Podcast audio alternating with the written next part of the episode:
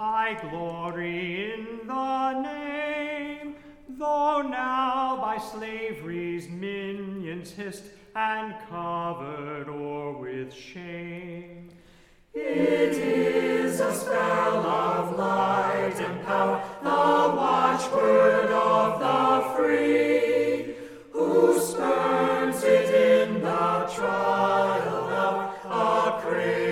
the Dutchess Anti Slavery Singers, part of the Mid Hudson Anti Slavery History Project, performing Song of the Abolitionist.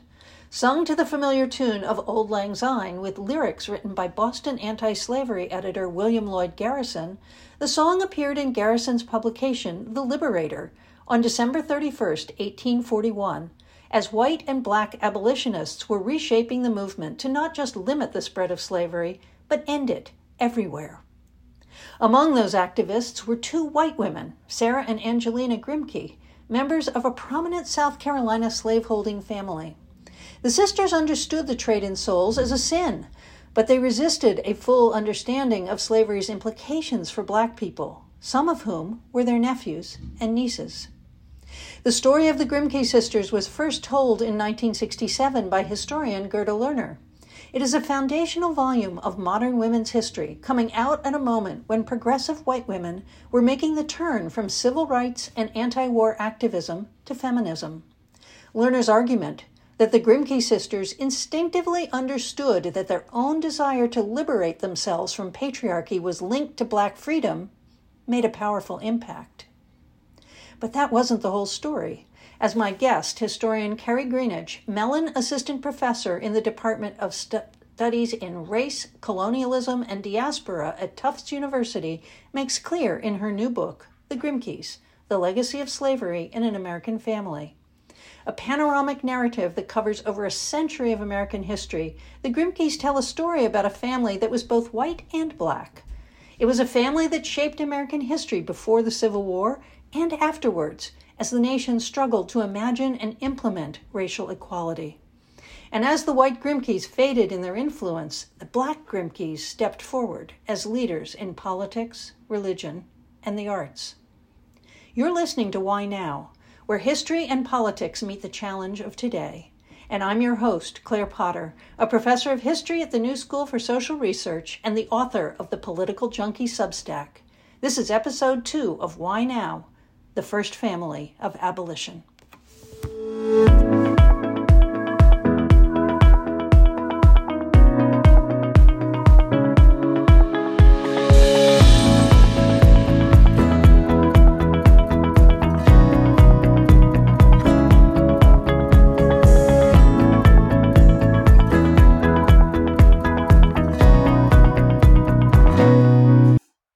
Kerri, welcome to the show.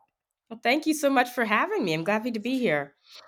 Well, I just want to start by saying how much I enjoyed the book. And I want to ask you about why you chose this topic. There's a lot out there on the Grimkes already, um, but you felt a new book was in order. Why?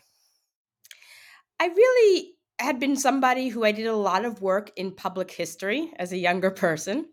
And the Grimke sisters were names that kept coming up when you're talking about abolitionist history in the United States. And so I was they were kind of peripherally in my background through college and through through graduate school. Um, and I realized that they were never talked about in conjunction with their very famous nephews, um, uh, Archibald Henry Grimke and Francis James Grimke, um, who were leaders of the African American community in the postbellum era. And even though kind of the sense was that historians knew they were related, a lot of the stories didn't link the stories together of the of the two uh, families. Um, and I really wanted to explore what it meant for the Grimke brothers the black descendants to be Grimkes, as well as the relationship between the very famous Grimke sisters, Angelina uh, Grimke Weld and her sister Sarah Grimke, their relationship to um, their black nephews and what that looked like. And furthermore, kind of what it would say about race and gender and class in this era. So, Angelina and Sarah Grimke were the subject of a book by Gerda Lerner, which is really one of the first big books in women's history. and um, your book serves as a pretty big corrective to that mm-hmm. first volume. Can you talk a little bit about what you saw and what the interventions needed to be? Well, Gerda Lerner's book, first of all, I always I always want to preface this by saying Gerda Lerner was one of the people I read as a high school student, and it was one of the books that um, brought me into history and really wanting to look at history um, through different lenses.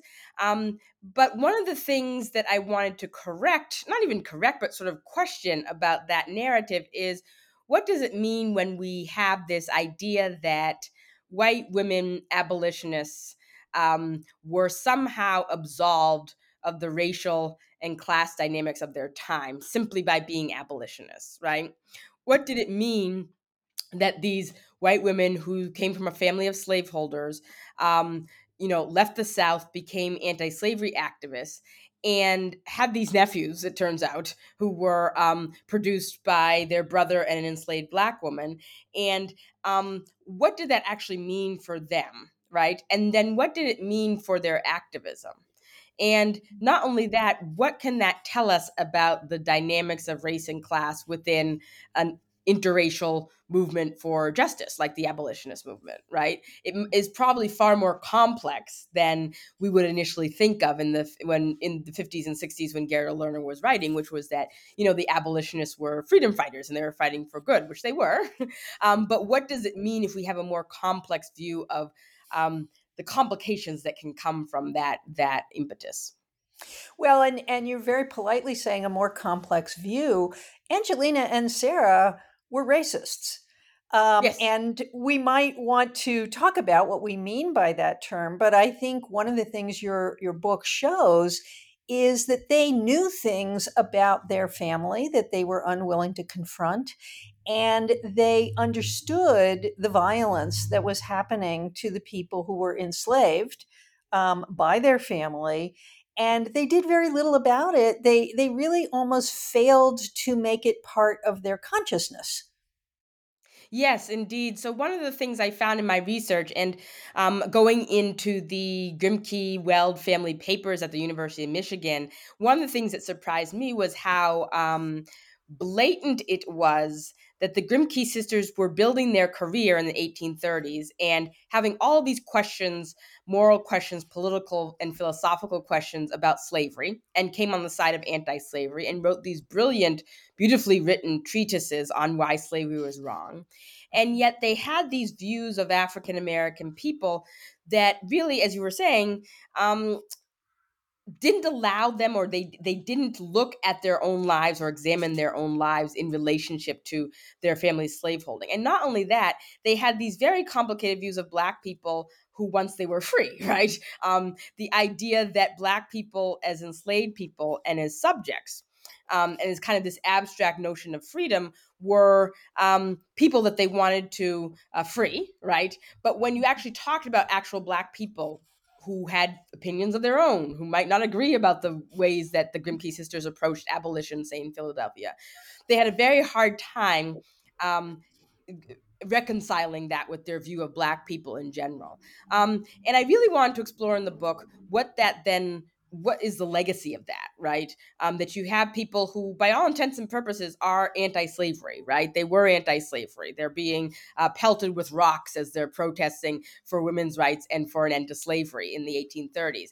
And yet they continued to have these views of African American people as being subservient, as ignoring kind of the very real realities of the legacies of slavery, both in Philadelphia and in Charleston, and really ignoring their own family, even though they saw all this violence pretty pretty horrendously close up as um, as young women. Yeah, I mean, you know, one of the things that you make very clear, and I think the writing is so wonderful because you don't over dramatize it, you just present the facts, um, is that their father and their brother were almost psychotically violent and, yes. and seemed to enjoy um, doing violence um, to enslaved people over and above the kinds of punishment that were commonly used to discipline black people. And and one um, one character you talk about is a young man who was raised to be a house servant. Um, tell us a little bit about him and what their brother did to him. So there was um, the the Grimke family were very very um, um, prolific slaveholders, if you can use that term, even for the time period. So they were like in the top one percent of wealthy white Southerners who owned slaves at the top of the society in Charleston. And one of the people that they enslaved was a man named Stephen. Um, who was employed in the Grimke household in Charleston from the time he was a little boy, and he was going to be trained to be a, a house servant or a butler in the household. And he's raised alongside Angelina and Sarah Grimke's brother, um, Henry F. Grimke, um, who's around the same age. And they never say his age, so it was it was hard to sort of come up with how sort of his how his age compared to Henry's. And all of the narratives of Henry F. Grimke were that he was um, a bully. he was tremendously violent and that he took a lot of that violence out on the people who were waiting on the household particularly this boy stephen who was around his same age um, ba- banging his head against doors um, making um, sort of uh, forcing him to do these uh, uh, extraneous tasks and then laughing at him and beating him and tripping him when he didn't keep up with the task just this, this horrendous play of power and violence over this uh, man named Stephen. So much so that by the time Stephen was an adult, um, he suffered from fits, um, as they called them in the 19th century. Uh, there's speculation that these were seizures brought on um, by the uh, damage to his skull and his head by Henry F. Grimke. And eventually, in the 1830s, um, Stephen became, in the words of the slaveholders, unmanageable, right? They couldn't get him to work. And so in the 1830s, the Grimke family was trying to figure out what to do with him. Should they send him to another family? Um, should he be, um, where should he go? And actually, the Grimke sisters at this point in the late 1830s, when Stephen was an adult by this point. Um, they were asked by their sister Mary Grimke if they could possibly take Stephen, right? And so the Grimke sisters um, spend about a year negotiating with their mother and their sisters on what to do with Stephen and this other slave named uh, Betsy Dawson. They eventually brought Stephen to New Jersey, where he was eventually freed. But at that point, Stephen, of course, was a middle aged man, um, suffered all this trauma to his body and to his um, head. And the Grimke sisters, um, while uh, providing for him, so they provided him a lot of land on the land they own in New Jersey, while providing for Stephen, were also very um, callous towards where that his injuries came from, right? So you kind of had to, as a historian, keep on reading through the letters and see how it is they're talking about Stephen's injuries, right? So they're talking about it as if this just suddenly happened, right? Um, we don't know why Stephen is the way he is. But then if you go into the, you know, a 20, 25 year of, of, of letters, you get kind of this narrative that Stephen was the way he was because of the horrendous abuse he suffered at the hands of their brother that was um, everyone in the neighborhood and in the household saw uh, quite frequently occur. Yeah. And I mean, you know, you, you read the accounts of what what happened to Stephen and the outcome of it and it's actually quite clear that he probably had something that today we would call CTE, yes. um, a, a, kind of um, endemic brain damage that affected the functioning of his body. And um, so there's that kind of violence. Um, and and I think we want to emphasize for our readers that um, the the extreme violence that we see in parts of the book is really part of a continuum of violence. That the whole institution of slavery was violent, and yes. there were extremes, um, and then there were lesser forms of violence, but it was all violent. Yes. Um, and and I want to um, introduce another character who is the object of a different kind of violence from Henry, which is Nancy Weston, who yes. who I think is one of the most interesting characters in the book. Can you can you tell our listeners about Nancy? So Nancy Weston was enslaved to the Grimkes.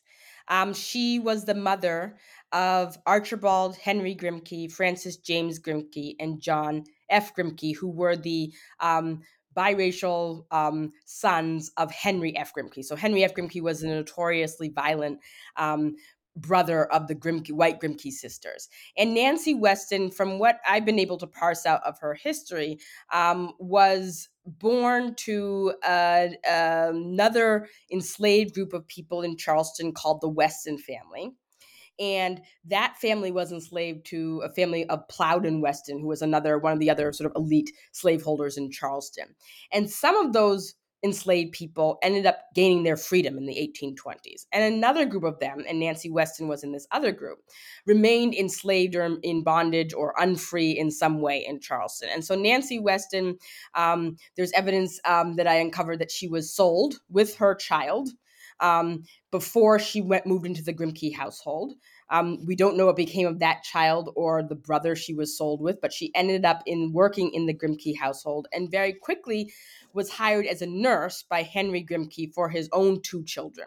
And from there, um, entered into a coercive sexual relationship with Henry F. Grimke. And in the book, I was very careful um, how to term this relationship because Nancy herself, um, when she was asked by her sons, was always talking about um, the fact that they came from this wonderful family of Westons, right? And of Grimke. She was constantly telling them that they came from sort of Southern, good Southern blood and Southern royalty. Um, and so I really wanted to respect that in terms of her as a character and as a person, how she viewed um, and managed to sort of um, talk about her experiences. And yet, there is a lot of evidence that that sexual relationship did not begin with consent, right? um, which is very much um, um, different than what historians have kind of taken to be true, which is that mm-hmm. Henry Grimke fell in love with this enslaved woman, had children with her, and um, he was actually a kind master. Um, and actually, the evidence is that um, he had no intentions of anything except for Nancy to be. Um, an enslaved woman on his plantation who he could have access to um, as a slaveholder. Yeah, and and it of course would be very difficult to believe that Henry, who on the one hand is beating Stephen within an inch of his life, is also a kind lover. Yes. Um, to an African American woman. So, so you're describing a very practical relationship, which of course we are familiar with um, from the story of Thomas Jefferson that has been so well documented by Annette Gordon Reed, and that was really quite common. Yes. Um, but when looking at Nancy, she doesn't raise her children to be enslaved. She is looking at a future beyond slavery. And talk to us a little bit about how she raised those young men. So she raises her three boys, and every time I think about it, I think she had three young boys under the age of three by eight uh, within a within a three year period. So her her sons are you know roughly a year apart, um, and so she has these boys. Henry F. Grimke passed uh, died in 1852. He did not free Nancy or the boys. He basically said that they belonged to his white sons, so the young black enslaved boys' older half brother. And Nancy Weston um, for a few years, moved into a uh, cottage in Charleston um, where she had a lot of contact with her relatives who were the free Weston. So these are the people who were freed by Plowden Weston, um, and they were Nancy Weston's relatives. And so she lives in this house, and she um, became a laundress. So she did all of this laundry for white people in the neighborhood and for the local hotels and she used whatever little money she could scrape together to get them educated in the one school and the one church that would um, educate black children. And she also was very adamant they grew up to be young Southern gentlemen. So she taught them this this very um, um, uh, uh you know. Uh, ostentatious bow um, that the boys talk about or the young men talk about when they became older, which is that she spent sort of nights reading them the Bible and teaching them how to do this bow when they met people mm-hmm. um, and telling them that they came from this royal sort of lineage. Um, mm-hmm. And not just that, but they came from um, these black Westons. She called them colored Westons, who were um, members of the free black community in Charleston, who were some of the leading um, craftspeople and uh, property holders within that free black community. And so the boys really, until the Civil War, grew up knowing they were enslaved, but really having this idea that their enslavement was different, right? Mm-hmm. And that um, eventually um, their lives would be different than they were. And so the most powerful thing I think about Nancy Weston is raising children um, to have that understanding, right, and to survive as a form of survival. and then the question of the book is, well, what does that then mean once slavery ends, right? You've Mhm. raised three very accomplished, intelligent young men to believe that they are somehow different than, say, um, the average black person who was enslaved. What does that then do to how they look at themselves in the world? Well, and I want to come back to that point because it's so important to the second half of the book, but it also matters during their period of enslavement as well, because during that moment when Nancy Weston's life is kind of in limbo and she's working as a laundress, and I think here you make such an important point about the different kinds of unfreedom that Yes. existed in Charleston for Black people. Um, but Nancy Weston um, is basically abandoned by the family for Yes. a period of time and expected to support herself and take care of herself and these children. Um, and then one of the sons sweeps back in and Yes. says, Okay, I need those young men, and uh, they're going to come and serve me now. And don't forget, you are enslaved. Um, what happens then? So the the son of Henry Grimke, the the um the white son, so the white half brother of of the Grimke brothers, um, returned from New York. Um, he was a, a character, Montague Grimke, who um, had all of these plans to become sort of this this noble Southern man. So he went to New York for a while. He tried to become a druggist. Um, he then um, tried to become a doctor. He gets married. The first wife dies. He had two children.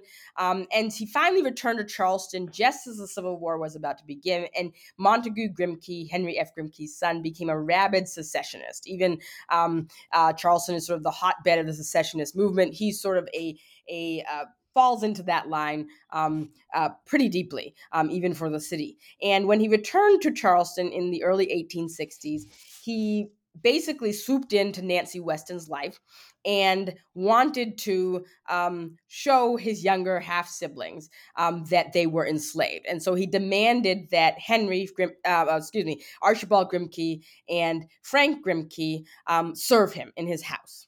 Um, and Archibald Grimke, who was, you know, 12 years old, mm.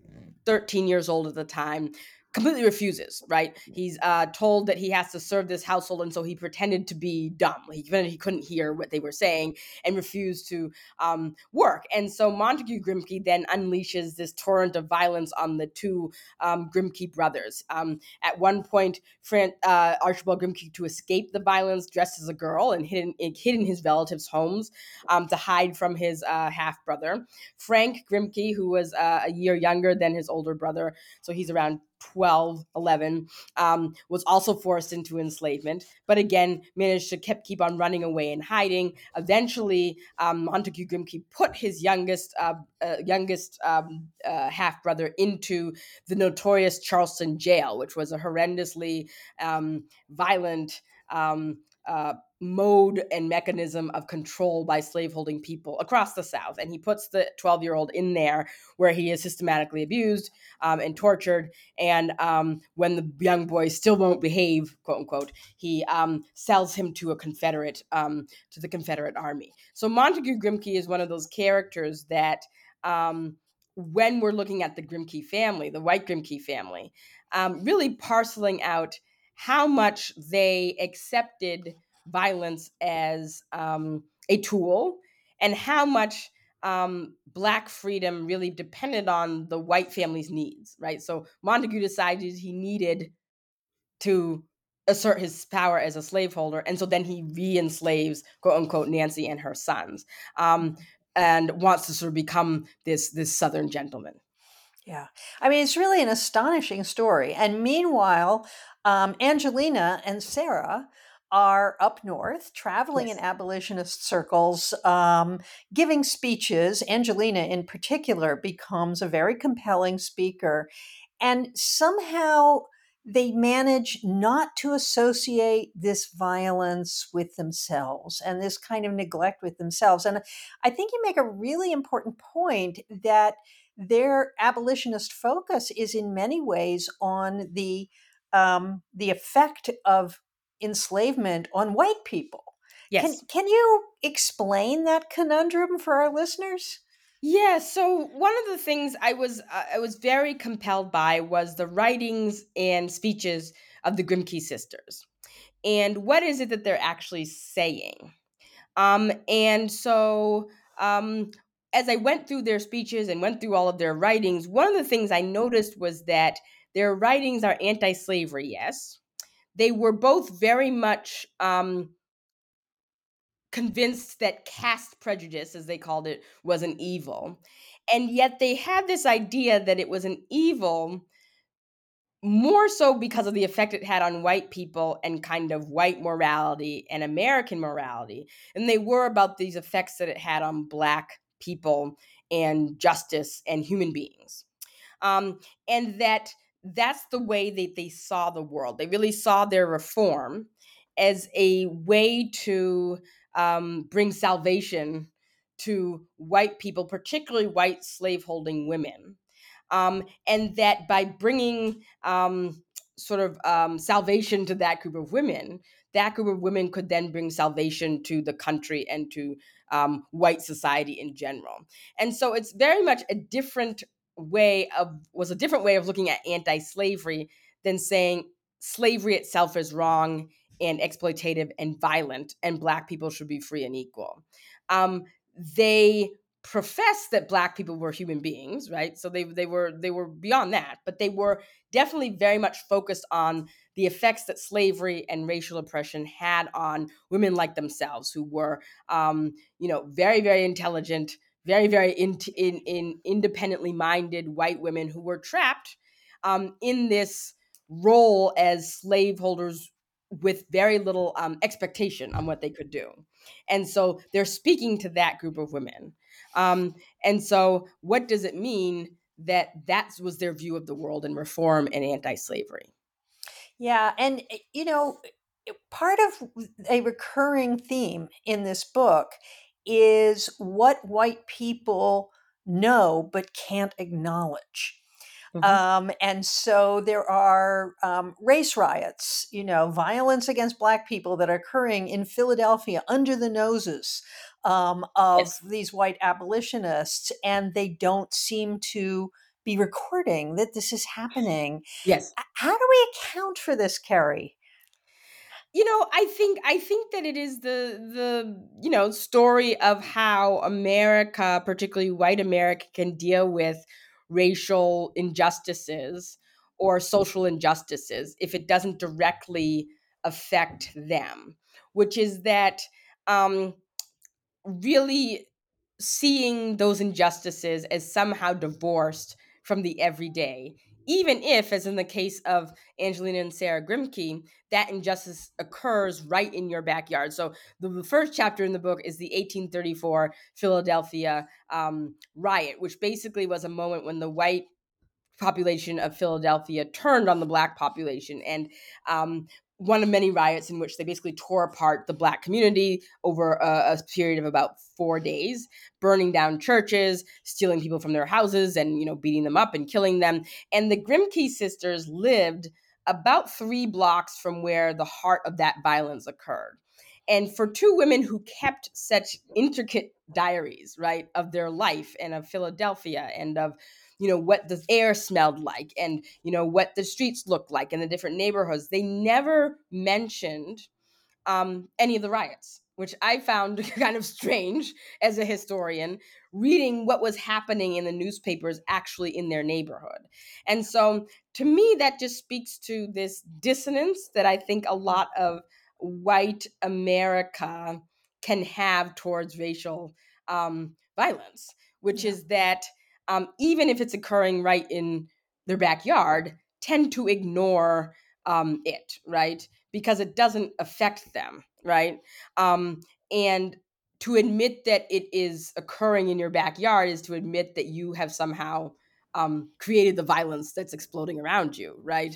Um, and so I was very fascinated by that aspect of the Grimke sisters, particularly since they were good record keepers, right? It would be different if they were people who never talked about the politics around them, but they were constantly reflecting on it, this was happening in Boston or this is happening in Philadelphia. They were constantly talking about it, and they never talked about the violence that the Black community and the newspapers uh, were constantly documenting um, in Philadelphia at the time. Yeah, and I, I want to just underline for our listeners, Kerri, um, how much your familiarity with the nature of the sources affects your interpretation. Um, and I, I, very much admire that that that you uh, you know so deeply how meticulously they recorded the lives around them, and yet there are these yawning gaps that yes. that we have to interpret. Um, so so the Grimke sisters um, are astonished when these two young men after the Civil War, um, Frank and Archie, show up on your on their doorstep and say, yes. "We're your nephews." Yes. How did they not know? well, that is that is the big conundrum and, and, mystery, even for me, delving into the family and the the dynamics of the family. Um, by the Civil War, the Grimke sisters amazingly had kind of revised their view of their brother Henry. So they go through their life talking about Henry as being uh, drunk, as being a bully, as being violent. They're talking about this constantly. It was a source of worry for um, Angelina Grimke when she decided to leave the South and go north. Part of the reason she did that was because of the immorality she felt um, and saw in her brother's behavior. Um, and yet, by the 1860s, um, about 30 years later, the Grimke sisters have revised that, and they're starting to tell people that they have a brother Henry who was a slaveholder, but that he was a kind master, right? And that he had enslaved people, but the slaves would miss him when he died, and that wasn't it a shame that he had passed away. Um, and so in 1868, the Grimke sisters are reading a newspaper and they see a name appear of two young African American boys who were at Lincoln University, and the newspaper is recalling these young these young students that they're doing very well in school. And they recognize the name. They write to the to Archibald Grimke. They ask, "Are you related to the Grimkes?" He says yes, and he basically tells their story or the story that Nancy told them. And the Grimke sisters then have this reaction where um, Angelina Grimke, you know, cries for days. Sarah Grimke is distraught, and from that moment, they agree that they will, or they say that they are going to support the boys um, through their education, right? And that they need to just put behind them um, everything that's happened to them and that they are now being saved by the Grimke sisters. And one of the astonishing things to me um, as I was looking at the sources was looking at the relationship between Angelina Grimke, her husband Theodore Weld, and their own children. So they had three children and there was definitely a sense of disappointment with their own children. Um, Angelina and Theodore Weld had three children, two sons and a daughter. The oldest son, Charles Stuart Weld, um, attended Harvard, but during the Civil War became um, an abstainer from any kind of participation in the Civil War. They had another son named Theodore called Soddy, who, for all intents and purposes, had severe um, mental health issues, we'll call them now. Um, and they had a daughter um, uh, named Sissy, who they called Sissy, who um, was the girl in the family, was extremely smart, probably I would say, you know, more accomplished than her brothers, and yet she's the girl in the family. And for Angelina and Sarah Grimke, um, they were very concerned that these three children um, didn't live up to kind of this Grimke um, lore. And so by the time the Grimke brothers, the Black Grimke brothers come along, there was definitely a notion, and, and Angelina says this in many letters, that these Black Grimkes are going to be the savior of the Grimke name, right? They're going to bring um, glory to a name that has now been, um, you know, damaged by slavery and uh, secession and the Civil War, and they're going to bring um, in a way, glory to a name that has been damaged by the fact that you have three Grimke children who um, the parents believe didn't become remarkable kind of citizens of the world. Mm-hmm. So I'm not even going to ask you how you avoided using the phrase "white women's tears" when Angelina Grimke was having her nervous breakdown over yes, having yes. black nephews, um, yes. but um, but these black nephews, um, the the black Grimkes.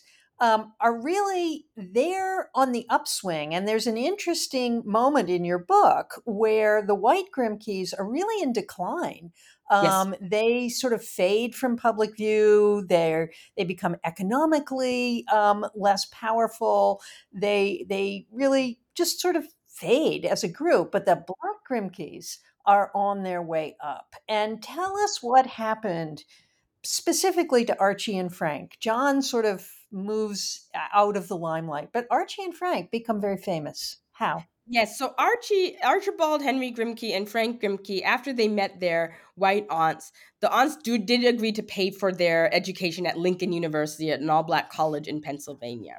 And from there, the two Grimke sisters um, had all these debates about where the boys should go from there. And Archibald Grimke um, eventually went on to Harvard Law School. Um, Frank Grimke eventually went on to Princeton um, Theological Seminary, where he got his degree. And so by the 1880s, both of them are considered rising stars in this uh, group of kind of the, developing bl- black elite after the Civil War. Archibald Grimke eventually moved to Boston, where he ran his own law firm. He becomes very involved in local uh, politics, becomes a leader in the Black political independence movement, and eventually was appointed head of the Massachusetts State Hospital um, for uh, mental illness. Um, and eventually was then appointed um, to become ambassador to uh, the Dominican Republic.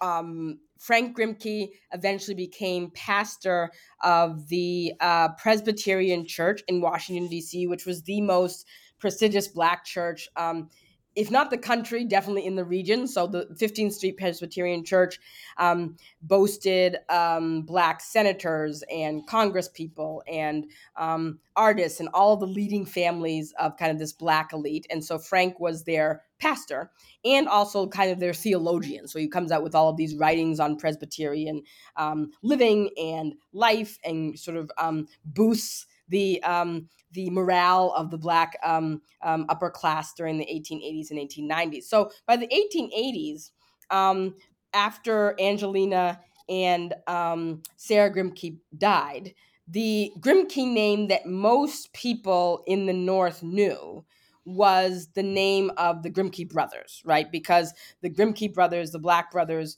Archibald was a, a very famous, you know, um, political actor, and Frank Grimke was very much known as this minister, um, as uh, one magazine said, the pulse of Negro America. Right? He's kind of like the the voice, uh, supposedly, of Black America. Um, and so, by the early 1900s, the Grimke brothers, uh, Archibald Grimke, helped found the NAACP. He was the head of the NAACP branch in Washington D.C.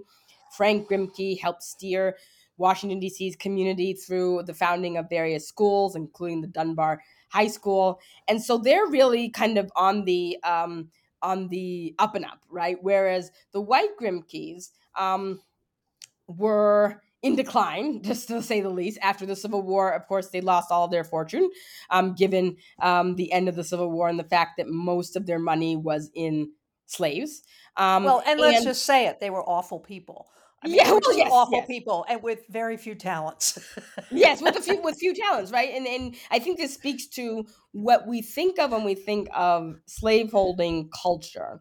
And when I'm reading, I sort of owe a lot to people who studied the South and slaveholding in the American South in particular, is that it was not often conducive to raising younger people who became um, able to function once mm-hmm. slavery ended, right? Mm-hmm. And so I think that's one of the things I wanted to kind of have as an undercurrent in the book, um, which is that you know the the the founder of the Grimke clan raises you know he has like thirteen children, and except for the Grimke sisters and two of his sons, both of who became um, sort of theorists um, in the 1830s, those children ended up you know having sort of all of these problems with their own families.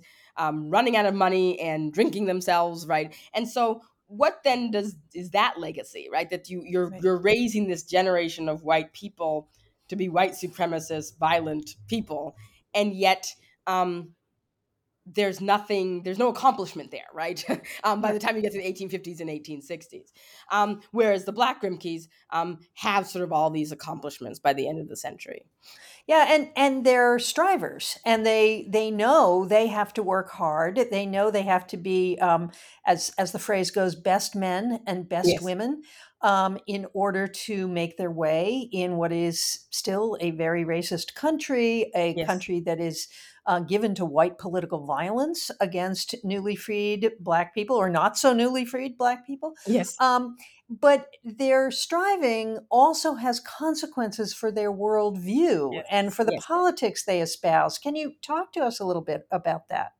Yeah, so one of the things that that uh, that was fascinating to me is reading all of Angelina and Sarah Grimke's writings and letters and then seeing how some of what they were saying reflected in the later writings of Archibald and Frank Grimke. So Archibald and Frank became leaders in this black elite, very accomplished men, very well-read men. Um, yet they had these views of black people that carried over from their childhood, I would argue, in Charleston, which is as a means of survival, Nancy Weston taught them that they were different, right? That their lives were not going to be enslaved for long, that they were destined for greatness. Uh, and that's a great way to instill in a person a way to strive and achieve. But then my question was what kind of person, in terms of civil rights and blackness, does that person then become, right? Particularly at this time period where the argument for many African Americans and, and white Americans as well was that, you know, um, black people would get the rights they deserved if only they did such and such, right? So if mm-hmm. only they would, you know, comport themselves, if only they would do this. And what happens when someone like an Archie and Frank believes that to be true, right? Mm-hmm. And so, how does that then affect their communities and the way they interact with them? And so, one of the things, for instance, Archibald, when he became the uh, consul, which we now call the ambassador to the Dominican Republic, he has no qualms about talking about the Dominican people in very similar terms as white people were talking about enslaved people, right? So he has all these terms that he uses for the Dominican people, some of which I put in kind of the footnotes in the book and don't go into as much. Um, but he has all these terms for them. He's very much completely oblivious to the fact that they're living through this kind of civil political unrest. Um, completely oblivious to the fact that American companies were going in and founding these sugar estates and dispossessing and violently treating Dominican peasants.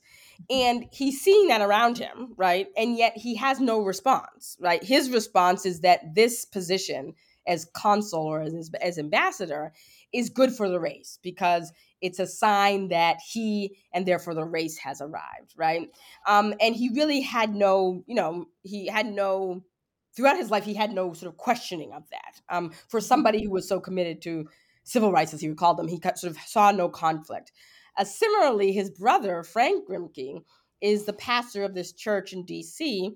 And for all, by all accounts, ran that church um, underneath what somebody called um, the thumb of respectability, right? So um, members of the church had to comport to certain um, ways of dressing, of talking. Their children had to go to certain schools. Um, there's evidence that he, in later years, um, you know, frowned upon black people of darker skin tones being members of the church.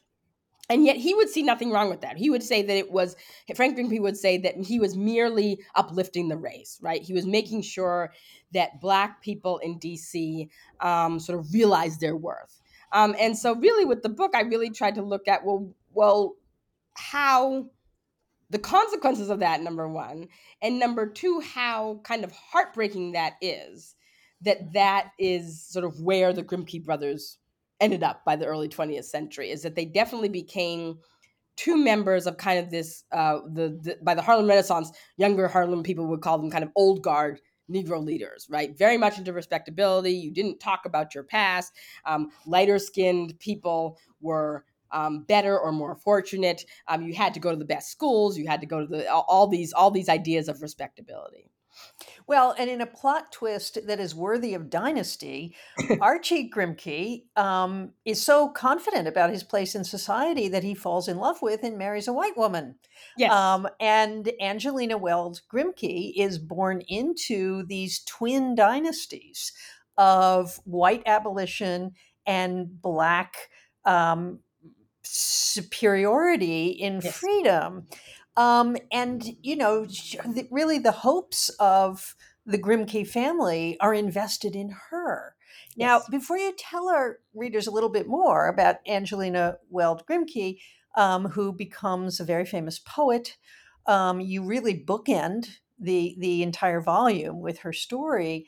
Um, I want to know: Am I the only person alive who did not know she was a lover of women? no, I think well, this is was very fascinating to me. Is that um, I had you know going and, and doing being very interested in Black literature and reading her stuff and reading criticism surrounding her, uh, literary critics. People had always um, mentioned that she had quote unquote relationships with women, but um, there had been sort of that wasn't as talked about um, um, kind of in the mainstream people who were teaching about uh, Angelina Grimke. Uh, I think re- more recently it's kind of come out that that's the case. Uh, many historians, when I was reading um, works, were hesitant to talk about this because they said, well, she had a relationship with a man or wanted a relationship with a man, and we don't know if she ever actually acted on these relationships. But one of the things that's fascinating to me is when I was going in the archive, seeing all of these letters and poems that she's writing to women multiple women over multiple you know years a very intimate talking about their bodies and you know all these types of things. And from a very early age. And angelina weld grimke not really seeing anything wrong with that until the reaction of her of her father and her aunt and uncle. Um, mm-hmm. and then really becoming um, somebody who realized that she had to sort of suppress that in a way. Yeah, and and she sort of refuses to be disciplined by other people, yes. which I, which I think is a very important theme of the book. Um, so so tell our listeners a little bit more about Angelina Weld Grimke, who is really sort of the culmination um, of this book. She is the person who comes out of all of these relationships. Yes, so Angelina Weld Grimke, who is fascinating to me. If there's one thing I hope for this book is for somebody uh, or to open up all of the wealth of sort of avenues you can take exploring these lives. So Angelina Weld Grimke was the daughter of Archibald Grimke, which means that she's the grand niece of the Grimke sisters. She was born in 1880. Her father, Archibald Grimke, married, as you said before, Sarah Stanley, who was a white woman, um, daughter of a minister, um, a reformer. Um, they're in an interracial marriage. Um, they have Angelina Weld Grimke. Um, she's named for these these aunts. Um, and when Angelina Weld Grimke was about two years old, her white mother, Sarah Stanley, suddenly decided to go back to her family in Michigan. So the, the Sarah Stanley's family had disowned her for marrying Archibald, told her that they would never speak to her again. She suddenly decided when her daughter was two years old to move to Michigan um, and eventually ended up staying there for five years, raising Angelina Weld Grimke in this very white environment away from her black father, whose career was sort of taking off in Boston. And then one day decided to put Angelina on a train and send her back to Boston to live with her father. So Angelina Weld Grimke arrived back to live with her black father in this world that was um, rooted in black politics in New England, but also very much surrounded by her white family. So Theodore Weld was still alive. He's very old. Um, the the um, the Weld family sort of um, gathers around to kind of nurture this little girl. And from the very beginning, one of the fascinating things, or more heartbreaking things, was the way that um, the family talked about Angelina as a child, which was that she was undisciplined and she was out of control and she asked too many questions and she's she can't be disciplined. And really, this obsession with this discipline um, Whereas if you peel back what this little girl was actually doing, is she's actually not doing anything that's particularly out of character developmentally, right?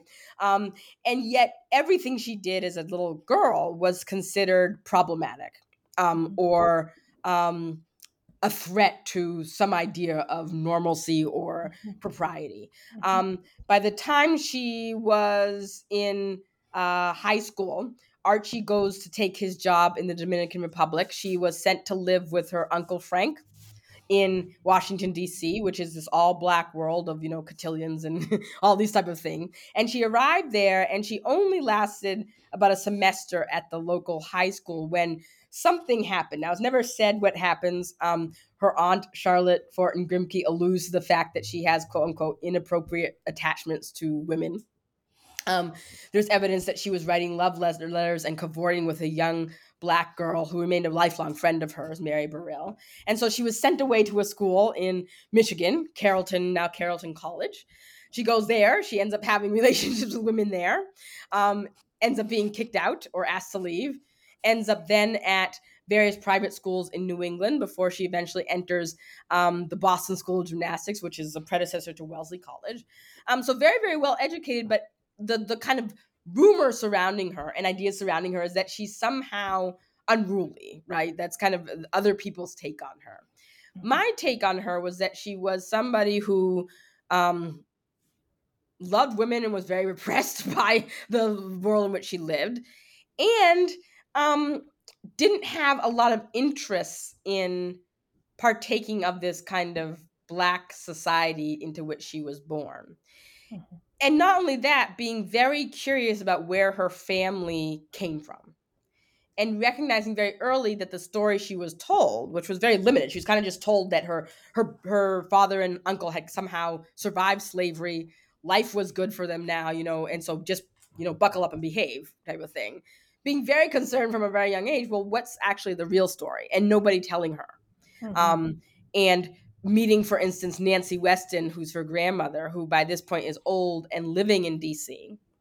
And why was it that Nancy Weston couldn't read, right? Um, which would be a, a, a, big question, right? If if if she was born enslaved but came from this loving family, right? Why wasn't why didn't she ever learn how to read, right? Mm-hmm. Um, and nobody telling her um, why. And yeah. so Angelina Weld Grimke becomes a prolific, prolific writer and poet. She writes and publishes her first poems at 12. Um, by the time she's in her late teens, she's writing sort of all of these verses. And one of the fascinating things is that she's really like a, a predecessor to, uh, you know, E. E. Cummings, that style of poetry, which is, you know, very kind of abstract, doesn't often rhyme. It's all kind of these little snippets of life.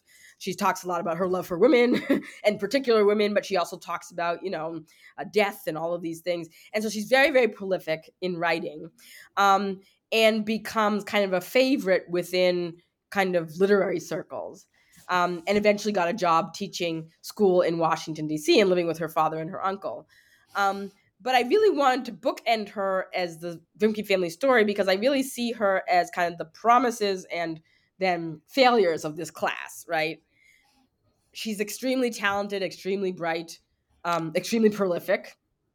And yet she herself had these views of blackness and her own blackness um, that were um, placed in her, I would argue, by her family and her environment. Um, she would be would talk very disparagingly, for instance, about women and of darker skin. Um, at one point, she does fall in love, did fall in love with a man. She was prepared to sort of marry him or at least court him or be courted by him. And he uh, is, her father says he's too dark. And so she eventually says, okay, and, and never pursues that relationship. So I really see her as the promise of this class, you know, supreme talent, advantages, and yet the perils of this class, which is that, you know, she's, she, um, produces beautiful art. She produces the play Rachel, and yet she has this distance from kind of uh, black folk or her own blackness that really haunted her throughout her life. Yeah, and, and I think that you encapsulate um, one of the big themes of this book, which is so important, which is in order to tell the history of race in this country, we actually have to peel away the stories people told themselves about race, the stories that evolved over time to hide unhappier and and more violent truths. Yes. So so Kerri, um, why should our listeners read this book now? I think that the story offers a view. I think a lot of us right now in this political moment, social moment, cultural moment, are struggling with um, where we go, right? Where where is the world going?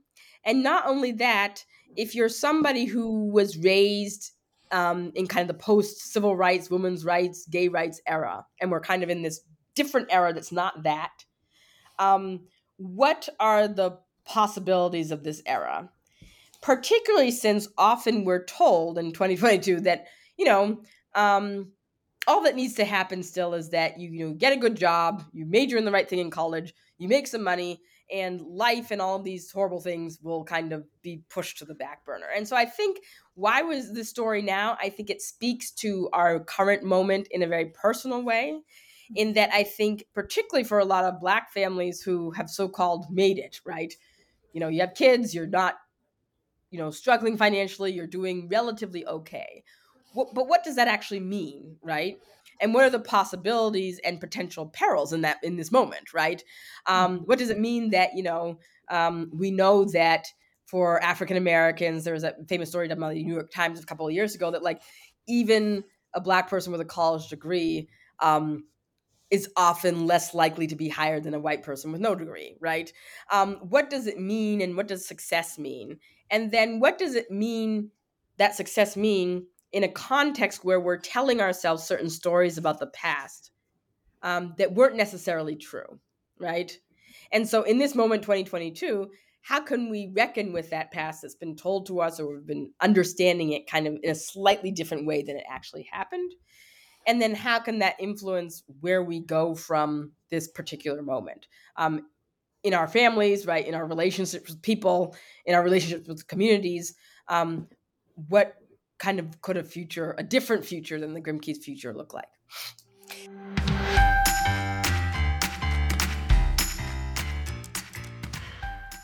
And that's it for today's show. You can go to the Political Junkie Substack at clairepotter.substack.com for show notes and to listen to new episodes. Leave a comment to let me know what you think or ask a question. You can subscribe to Political Junkie for free, which gets you one newsletter a week that may or may not include a podcast. Or you can pay as little as $5 a month to get every podcast and every newsletter delivered straight to your desktop two times a week. We're submitting Why Now to Apple iTunes and all the podcast platforms. So please share with a friend and show big tech that we're popular. Why Now is supported by the New School for Social Research and by paying subscribers to Political Junkie. Why Now and Political Junkie are written, recorded, edited, and produced by me, Claire Potter. Show notes, technical assistance, and research are by Emma Kern. My opening theme is by Galaxy News, and my closing theme is by Avocado Junkie. You can find both of these terrific artists on soundstripe.com. And that's all for now. See you next time.